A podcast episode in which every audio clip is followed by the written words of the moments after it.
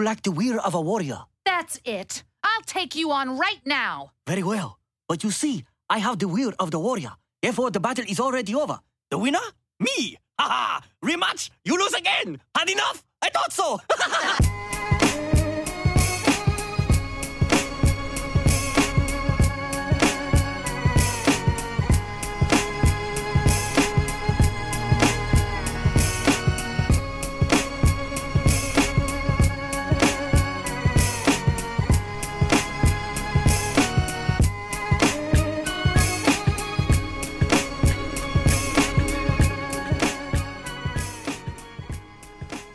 everyone? Welcome to the Forbidden Technique podcast on the Fight Site Podcast Network with myself, your host, Silas Martin, and uh, unfortunately flying solo today. My normal co host, Christian, is away and unavailable to record. I've also been incredibly busy this week, but this card was too damn significant not to talk about. Too many things happened that needed touching on. So it's just me for today. And man, what an event this was. It was a night of absolutely insane action and uh, some incredibly meaningful results and an emotionally charged event with a lot of twists and turns. And in a way that, um, although obviously this podcast is ostensibly an analysis podcast, even though um, it's mostly just me and Christian trying to uh, make the funniest meme picks that might actually happen. Still, sometimes when I see a card like this, trying to break these some of these fights down to like the kind of tactical minutia of things that are happening in the fight seems uh weirdly shallow and reductive because some of these fights i don't know made me feel things um one of them being the main event uh, Glover Teixeira versus Jiri Prochazka.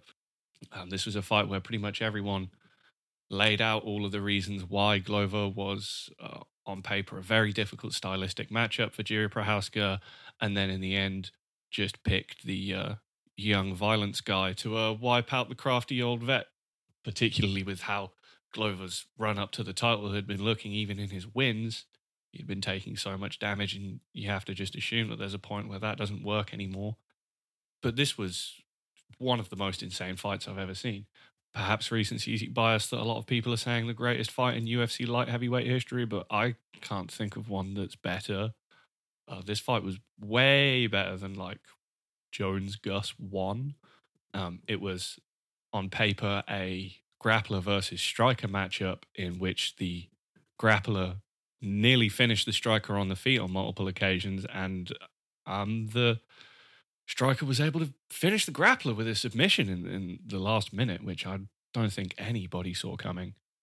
There was so many moments where it looked like either guy was going to be finished, you know, where Jiri Prochazka was just teeing off on Glover, but Glover would somehow still stay standing and would just get Jiri on one leg off of a flying knee, run the pipe on a single leg. And the amount of times that Glover got full mount in this fight and Jiri was somehow able to scramble free and get back to work was just absurd. Like both guys were just on the brink of absolute annihilation at almost every moment of this fight. And the fact that it went as late as it did was just absurd, particularly down the stretch as uh, Jiri's defense started really falling apart because I mean there is a there's a tremendous amount of like Tony Ferguson to Jiri's game. There's a ton of just absolute mechanical jank that's just backed up by just kind of really fantastic tactical decision making as well as just uh, leveraging some insane physical attributes. But um, when he started to get really tired in that fifth round and he couldn't just kind of rely on his natural reactions to to roll with shots to mitigate damage, he was getting fucking lit up. And um, a lot of people have criticized Glover Teixeira for some of the decision making that he made late in this fight. I'm getting strong Korean zombie versus Yair Rodriguez vibes where people are saying, well, why didn't you just hold on to the position? You you you were up. Like, why did you jump guillotine? It's like, well, for a start, The man had nearly been knocked out several times over the course of this bout. And in a fight like that, yeah, he was up on the scorecards uh, by a pretty wide margin on the on all three judges' scorecard. But there was no way he could know that in this in this fight. It had been absolutely insane. Both guys had nearly been finished multiple times. In those situations, you can't be thinking, oh, "I just just need to eke this one out, get to the belt." Both guys were doing whatever they could to finish the fight at all times because that was what was necessary in this fight. And ha- had it not worked, uh, people would be calling Jerry Prochazka a fucking idiot for jumping on a no hooks rear naked choke on Glover to Teixeira. In fact, people probably are calling him an idiot for, uh, I think it was in the third round, he had Glover almost out of there when Glover initiated a scramble and Jerry decided to jump a dash choke, which uh, kind of fumbled the finish for him. But in that fifth round, like it, it, it was just like, I don't even want to say who wanted it more because I don't know that I've ever seen a man who wanted to win a fight more than Glover Teixeira wanted to win this fight. Um, this was just who who had more left in the tank. Yeah, just the insatiable will to win on display on both sides in this fight was unlike anything I've ever seen. And um, I guess it begs the question where both guys go from here. Uh, Glover Teixeira did not retire, and uh, there's talk of Jerry defending against Jan Blachowicz, um, or maybe the winner of Magomed Ankalaev versus Anthony Smith. Um, I don't don't see any reason not to just run this one back. You know, this is one of the greatest fights ever. Glover doesn't have many left. I don't see any reason that he should have to fight back up the division when when it's kind of hard to make a real solid case for a number one contender at light heavyweight right now, anyway. And uh, I don't know anyone who wouldn't want to see that fight run back. Uh, and then in the co main event, Valentina Shevchenko defends her flyweight title again, just about. Uh, Taila Santos became the first woman to take uh, a winning judge's scorecard against Valentina Shevchenko since uh, her split decision loss to Amanda Nunes before moving down to flyweight becoming a dominant champion there. And a uh, good uh, bit of uproar from the MMA community thinking that uh, Taila Santos should have been the one to dethrone the Queen. Um, I can't help thinking that there might be a little bit of underdog bias there, um, because it's just uh, it's really compelling to see big upsets. It's it's you know it's one of the storylines that we all live for when we watch this sport, and so seeing someone who has barely dropped a round in her title reign have some real struggle. You know, you're watching it thinking, oh my God, is she going to fucking do it? And there's definitely a case for Taila Santos taking the first three rounds of this fight, but you still, you still kind of have to like want to score it for her a little bit just because, yeah, she had a lot of, uh, she had a lot of really dominant positions a solid amount of control time and you know, uh, had the back, had body triangle secured, uh, was working on chokes, was cranking the neck at certain points. This is all, you know, this is all stuff that should be scoring. I think even in a super purist, uh, only offense scores position doesn't matter kind of mindset. Um, but it was just the fact that she mostly was holding positions and working for submissions and pretty much all of the striking offense came from Valentina on the feet, and even when she was in uh, disadvantageous positions. So um, it does seem like if you're going to prioritize offense, then Valentina winning is probably the correct result. And, you know, the later rounds just got really hard for Santos with her um, not being experienced uh, as a five round fighter and the fact that Val fucked her right eye up real good with a really slick headbutt on a clinch entry, I think in the third round. Had some real nasty swelling on there. And uh, uh, strangely, Val wasn't going to the left high kick. Seems like exactly the kind of strike you want to go to against someone who's got a big swelling on their right eye. It's a move she's known for. But um, watching this fight, it really um, makes me wonder if this is a massive overperformance from Taila Santos that no one possibly could have expected, or if it just shows uh, all of the problems with how Valentina Shevchenko fights. Uh, because her ego, I think, really was her undoing in this fight. And nearly lost her her championship. Purely because Taila Santos uh, barely initiated the majority of the grappling exchanges in this fight. You know, she she kind of normally doesn't. She's normally just fighting someone like uh, Roxanne Modafferi or Gillian Robertson, who has no choice but to grapple with her, and, and she just wins the scrambles easily. Um, against Joanne Calderwood, she just she just dropped her, and uh, Shevchenko just could not let the head and arm throw go in this fight.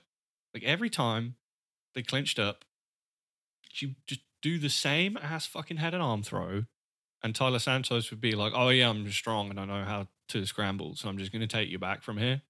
And and it, it took it took three rounds of uh, constantly losing the same scramble for Shevchenko to be like, "Okay, I can't just dominate everywhere. I actually need to push stylistic advantages." There was there was a moment where I think I think third, maybe fourth round, you know, every, everyone was thinking that Val was clearly down on the scorecards, and Michael Bisping said, "Well, so is Valentina gonna, you know, aggressively go after her opponent now?" And he just said it in the most like condescending way ever, and it was really funny because it was like, "Well, no, not really." so yeah, uh, Valentina is obviously uh, massively ducking, having to fight Taila Santos again. She's been talking about potential rematches with Jessica Eye or Katlyn Chookagian, uh, or going up to bantamweight to rematch Juliana Pena or Amanda Nunes, depending on who wins that fight. Yeah, I don't know. Se- seems like uh, seems like it would take some reasonably small adjustments of brain thinking for Valentina to win this fight a lot easier. Um, but there's there's room for Taila Santos to be more in it. Uh, like I say, I don't, I don't even know if this was necessarily Taila Santos showing anything new, or or if it was just like, oh yeah, Valentina Shevchenko actually can be overpowered and lose scrambles, and then just uh, spend good portions of a round on her back playing guard. This is a thing that's happened, but still, uh, future's bright for Taila Santos. Her stock obviously massively went up from this, and and she's still young, and has time to improve. Uh, maybe she can rematch Val in like two years and hope that Val's shot and has no reactions and she can just knock her out. That'd be cool. Okay, and then uh, another fight that, as I mentioned earlier, feels weirdly shallow to even be approaching it from a technical perspective because uh, it made me sad. Uh, Joanna Jędrzejczyk uh, got knocked the fuck out by Weili Zhang. Um, and as well as that, just absolutely smashed on the ground in a in the first round in a way that we have never seen in a Joanna Jędrzejczyk fight in her entire career. Joanna was able to scramble free towards the end of the first round, landed a huge counter right hand uh, towards the end of the round that really uh, buzzed Zhang. Uh, it was a little too late in the round to capitalize on it, and as well, she uh, threw a kick that Zhang was able to get her down from to kind of get her shit together at the end of the round. It was kind of something that we touched on that if uh, Joanna was going to kick against Zhang, she had to do it in counters because it's very hard to lead with kicks against Zhang uh, because she's so good at uh, converting them into takedowns, as you would expect from someone with a Sanda background. And yeah, uh, uh, Joanna also did a good job of stuffing the takedowns in the second round. I think it keyed into the fact that she that she was absolutely having her um, most success when she was able to pressure in the first fight and when she was able to find aggressive counters on the front foot. And she had also keyed into the fact that she was having a lot of success whenever she went southpaw against Zhang in the first fight, because um, it really just opened up the path for a left kick and the left straight, which are two strikes that uh, Zhang was just particularly defensively vulnerable to. But Zhang did a great job of using both of those things against Joanna in the finishings eh, in the finish sequence where she caught Joanna coming in. I think Joanna was kind of trying to get inside Zhang's sidekick to uh, land a counter while Zhang was on one leg. Uh, but Zhang spun through with a spinning back fist. And because Joanna was in southpaw, uh, lead shoulder wasn't there to get behind. and she was just totally open to it and caught the entire forearm like across the face and neck. Uh, put her down on her face, um, but it, it was at least one where Joanna was back to her feet and perfectly coherent uh, pretty quickly after the KO. I think it was much more one where she just um, lost her equi- equilibrium uh, while she was in a really bad position and fell forward onto her face. I mean, this was just a, a really impressive performance from Weili Zhang, where she showed that uh, she's absolutely still improving technically in all areas. And um, Joanna mostly looked like herself, just maybe uh, a little bit slower and a little bit easier to overpower. She'd spent a long time out, and it seemed like it's, it seemed like in a way in, in, in her last couple of fights she's really kind of let go of that uh, psychotic competitive mindset and and just absolute insistence that she she is the absolute best she is the queen um but it was also i think that that kind of uh the kind of mentality that made her take some of her losses so hard. And um it was just good to see uh see her in good spirits after this fight. Of course, uh, she retired, and uh, I think it was pretty much the perfect time for her. Yeah, she's on paper been on a little bit of a rough streak in her last few fights, but she went out fighting the best, and I don't think she went on too long to the point that it was getting sad, but also uh, I think she can say that she left everything out there and she gave everything that she had to give to this sport. And not a lot of fighters get to say that. So uh, thank you, Joanna Jędrzejczyk, for an incredible career. I think she absolutely deserves to be a UFC Hall of Famer. She's one of the greatest female fighters of all time, and I hope she stays around. Uh, I, hope, I hope we get to see her on broadcast and stuff, particularly when uh, we get more cards in Europe again. Just what a gal. And uh, Weili Zhang, I think we just basically all agree now is the strawweight champion. We can all just say that she beat Rose in the second fight and this was uh, her first title defense because she looked like a fucking beast. And I think she's going to uh, eat Carla Esparza alive. Um, Jake Matthews looked like a new man. Me and Christian kind of counted him out in this matchup because uh, Andre Fialho has been looking like the coming man. And Jake Matthews just has never left a tremendous impression on me from the fights I had seen of him previously.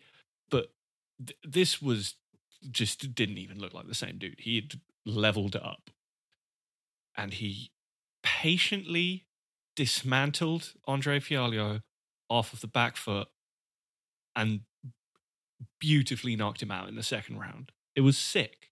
He did a great job of just uh, taking away Fialho's weapons early, you know, kind of uh, interrupting his rhythm with low kicks, uh, going southpaw to shut down the jab using the lead hand fight and uh, countering the jab with right hooks, which I don't know that Fialho necessarily keyed into the stance dynamic there. So even when Jake Matthews was switching back to orthodox, uh, Fialho was just really tentative about his jab. Matthews was uh, throwing left high kicks to the right hand. And as the fight got deeper, he just did a fantastic job of uh, setting rhythms and, breaking them, forcing Andre Fialho to set his feet and throw when you know he, he had had his normal initiating weapons kind of taken away from him and started second guessing his shot selection. You know, Matthew started to land uh, beautiful cross counters to the jab, following up with left hooks. And uh, Fialho was just kind of stepping into the pocket and not knowing what to do. At a certain point, Jake Matthews couldn't miss. Hunted him down with some beautiful shot selection and knocked him out against the cage fantastic performance from Jake Matthews. I'm I'm really excited to see him moving forward now. And after this fight, I'd uh, I'd love to see him matched up with someone like Michel Pereira or maybe even like Stephen Thompson. And uh, Andre Fialho should probably take some time off. He's been staying super active, and a lot of those fights he was winning reasonably easy not taking tons of damage. But there's only a certain point to which you can keep that up and keep winning these fights consistently. And Jake Matthews obviously took some time to work on some stuff. Uh, Jack Della Maddalena uh, knocked out Ramzan Emeev. That was cool. Had uh, some adversity along the way. and I guess still showed some growth for a guy who got arm triangle subs in his first two professional fights and uh, hasn't lost a fight since then. And you know, while while Ramzan Emeev probably not going anywhere in the UFC, I think Jack Della definitely could have found a way to lose this fight if he hadn't been making improvements the whole time. And was a beautiful finish with a with a body shot. Love to see it. And uh, yeah, he remains one of the most promising prospects at welterweight right now. I'd get him in a fight with Daniel Rodriguez right now. Sounds like an absolute banger. Make it five rounds. Uh, then headlining the prelims, uh, Seungwoo Choi and Joshua Culibao had an absolute fucking banger. Uh, Culibao is just uh, crazy tough and scrappy, and Seungwoo Choi is fucking huge and has has an insane chin.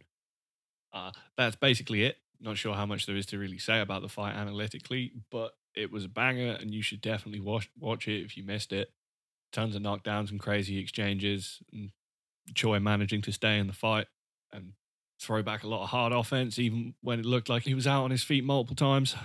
Uh, Machete knocked Steve Garcia the fuck out because uh, Steve Garcia always eats shit at the beginning of the first round, and this time he didn't recover. Uh, always cool to see an orthodox fighter who's really aware of open stance tactics because a lot of the time people think of those things as just southpaw tactics, whereas in fact they are available to either fighter in the open stance. It's just generally that the southpaw is more well versed in uh, navigating that kind of stance matchup. But uh, Machete couldn't fucking miss with the uh, open side right hand counter. Uh, Brendan Allen uh, kind of fucking robbed Jacob Malkoun. I feel like Brendan Allen has maybe had a pretty classic MMA skill regression where he came in and he was like the grappling guy. And it seems like he's probably gone, well, I'm the grappling guy. Now I can just get good at striking. And he's probably not been working that hard on his grappling. And uh, he still doesn't have good defense as a striker, particularly when it comes to jabs. Um, but it was still probably uh, his grappling and his ability to win scrambles and uh, get sweeps and end up on top that won him this fight because it was kind of a bunch of pretty even grappling exchanges. But uh, when it was on the feet, Brendan Allen was actually kind of just getting jabbed the fuck up. I'm sorry, Jacob Malkoun. I should have known better than to pick a man who got jabbed up and knocked out by Sean Strickland over a man who has spent time around Robert Whitaker. But not really. Jacob Malkoun's um he's he's uh, actually kind of good. Um, he's the kind of guy who's not going to like blow the doors down when he comes into the UFC, but he is a solid, well-rounded, like strategically aware, and tough, scrappy fighter. Kind of the new Belal Muhammad. Last fight I'm going to bother actually talking about. Uh, Silvana Gomez Juarez uh, knocked out Liang Na and became my new favorite uh, women's strawweight because uh, it's uh, just funny to see a 115 pound woman who fights like she's Josh Emmett. but with way worse defensive grappling than Josh Emmett. Uh yeah, she's just looking to throw huge heat every time. It's is is funny. Uh, um, if you guys don't remember, in her last fight, she fought Vanessa Demopoulos, dropped her with a huge right hand, and then got armbarred going for the finish. And this one, she got the KO uh, clapped Liang Na with a huge overhand right cross counter to the jab. Then uh, uh, just was not staying defensively responsible, getting to her feet and ate a few hooks on the way up, and that was it. Uh, let's go, Silvana Gomez Juarez. I hope you win every one of your fights by knockout and lose every one of your fights by submission. Okay, and so this weekend we have an actually pretty goddamn good UFC Fight Night card which ordinarily we would like to have dedicated an entire episode to, but uh, just due to the situation this week, I'm just going to be covering it uh, quickly on the end of this episode. Um, most notably, uh, featherweight top contenders main event: uh, Calvin Kattar versus Josh Emmett.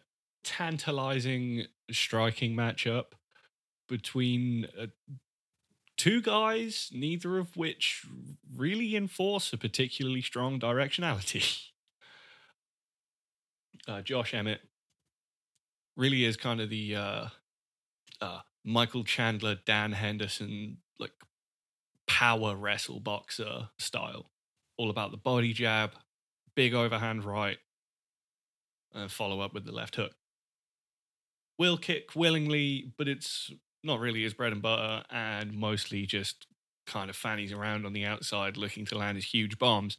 Uh, can kind of get frustrated when uh, people can kind of just stick him with long range shots and keep their feet moving um, because his footwork is not really like mechanically designed to move forward. It's mostly to put him in good positions to land his big shots, which it is good at doing that. We kind of saw against Jeremy Stephens, he can be uh, made a little bit uncomfortable on the back foot, even against someone as plodding as Jeremy Stephens.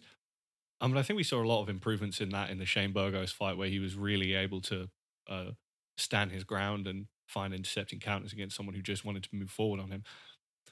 But as I said, Calvin Kattar is another fighter who really just uh, mostly favors these kind of open, neutral space exchanges, mainly because he just like everything has to build off of his jab and he's kind of foot slow. And the matchups where he's had the most trouble are like really mobile kickers who can take his jab away and keep their feet moving, or like Max Holloway just pressured the absolute shit out of him. He was just constantly a step behind.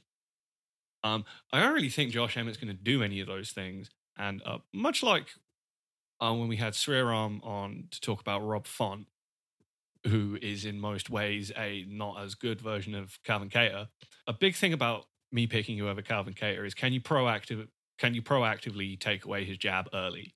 I don't really think Josh Emmett's going to do that. I think Josh Emmett's going to give Calvin Kattar time and space, and and he's he's going to wait on Calvin Kattar to find his counter opportunities. And um, I just don't think conceding initiative to Calvin Kattar is a particularly good idea in that way. You know, if you let him establish his jab and really start leading the dance, setting a rhythm with his jab and then disrupting it with his big counter shots. You know, his right hand, and uppercut, and elbow. He's got a great left hook.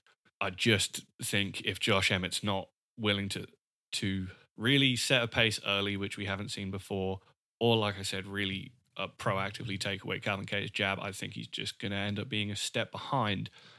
Um, of course, Josh Emmett has been a step behind um, and just won suddenly like he he was absolutely down against Michael Johnson, who, uh, as I said, kind of just uh, uh, stuck him with jabs and ran away, um, and then he died instantly. Um, also have a hard time seeing that happening to Calvin Kattar because he's just one of the most freakishly unkillable people I've ever seen. Josh Emmett, of course, is also a absolutely freakish puncher, but that that also makes him kind of like not a great finisher because I think he's so used to people just dying when he lands that clean shot. You know, he dropped Jeremy Stephens. Jeremy Stephens got back into the fight. You know, he wasn't able to finish Shane Burgos. He was able to stay on top of the, the round and win it very clearly. But I just don't think he has the shot selection to really hunt someone down when he's hurt them but hasn't finished them. Um, and then there's the fact that uh, Josh Emmett is constantly getting clipped by left hooks on exits because he commits to his right hand so hard and he's constantly getting like Michael Chandler versus Charles Oliveira, where where he's just like hopping backwards uh, out of range with his right hand down and just gets clipped by a left hook. It's how he uh, got knocked out by Jeremy Stephens, got badly hurt in the third round against Dan Ige. And uh, that just seemed, that's just like a pretty Calvin Kattar thing to do. So yeah, I'm going to pick Calvin Kattar by third round knockout. And I'm kind of just going to give some brief thoughts and a pick. There's some cool stuff on here. Nothing that I'm really going to like sit down and watch tape for and really get into. Donald Cerrone versus Joe Lauzon has been rebooked for the co-main event. Uh, kind of as we said before, Lauzon always could have had some success early against Donald Cerrone because he starts super hot, uh, but will fade if he can't get the finish I think Donald Cerrone went anywhere near his prime. I could probably could have relied on him to uh, recover from that early barrage from Joe Lauzon and just pick him apart with kicks from the second round on, probably knock him out. but uh, Donald Cerrone is uh, shot as fuck, and so probably is Joe Lauzon, but he hasn't fought for a while and got a first round finish in his last fight. Uh, Kevin Holland's fighting Tim Means. Uh, Kevin Holland's probably going to knock out Tim Means because he's kind of old. But I mean, you know, I, I love Tim Means. Super crafty technician. He's a great clinch striker in a way that you just don't see enough of in MMA. Um, he's just probably not going to try to out wrestle Kevin Holland, which is basically the easy way to beat him. And uh, I think Kevin Holland just has enough physicality uh, at welterweight that, and particularly length, that uh, the clinch is not going to be the kind of safety zone that it normally is for Tim Means. Joaquin Buckley's fighting Albert Duraev. I don't know what's going on with Joaquin Buckley. Damir Ismagulov fighting Guram Kutateladze. That's a cool fight. Damir's probably going to win. Oh, Julian Marquez versus Gregory Rodrigues, a middleweight banger for the ages. Adrian Yanez versus Tony Kelly.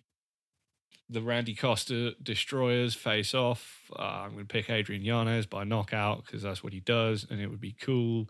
And then maybe Tony Kelly will say some weird racist shit after the fight. Jeremiah Wells is fighting Court McGee. Court McGee really might win.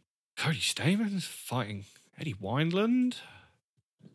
Could this be Cody Stamann's first KO win since since Bill Camry in 2017? Probably Eddie Wineland's old as fuck, um, but is janky and uh, strong, so uh, might give Cody Stamann some trouble. Then we got some more middleweight fights. Overall, pretty solid fight night card. Looks like a lot of fun. Should be interesting to recap. You can catch us next week where we'll be we'll be recapping all the action from that card as well as previewing next week's uh, equally tantalizing lightweight main event between uh, Tsarukyan and Mateusz Gamrot. And uh, if you enjoyed this content and all the other great stuff that the Fight Site puts out, then please consider supporting us on Patreon. A pledge of just $3 gains access to a huge library of really high quality analytical fight content.